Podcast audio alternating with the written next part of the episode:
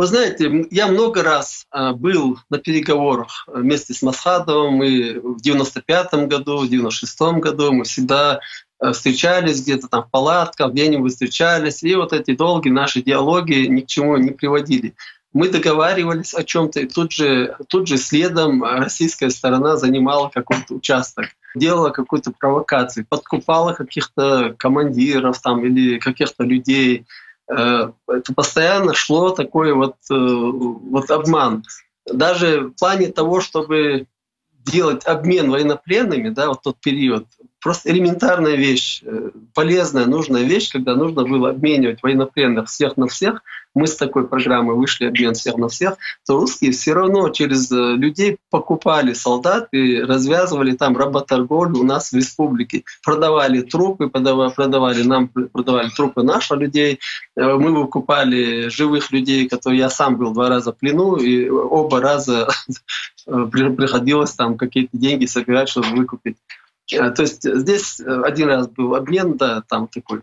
Но здесь в этот обман заключался в том, что ни одного раза не было соблюдено соглашение, ни одного раза не было э, сдержано слово русского там офицера, да, там как белогвардейский нам напоминает старые времена, было какое-то слово офицера. Нету этого. Россия уже не та совершенно.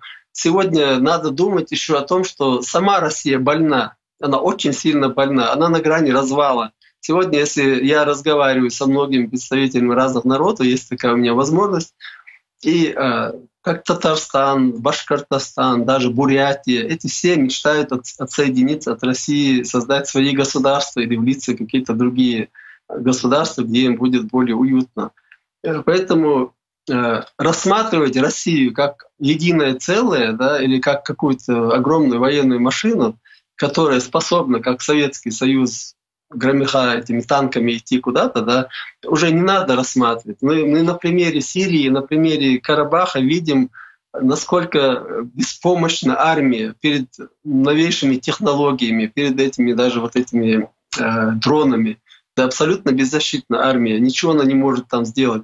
Российская армия настолько слаба и деградирована на сегодняшний день, что она кроме вагнеровцев, да, каких-то живодеров, э, порождать ничего не, не способна больше. Единственное, что они могут сделать, э, с целью, как вагнеровцы, я говорю, с целью захвата чужих территорий и обогащения там э, на поле войны. Вот на это способна российская армия, но ни на какие-то серьезные задачи решать она сегодня абсолютно не способна.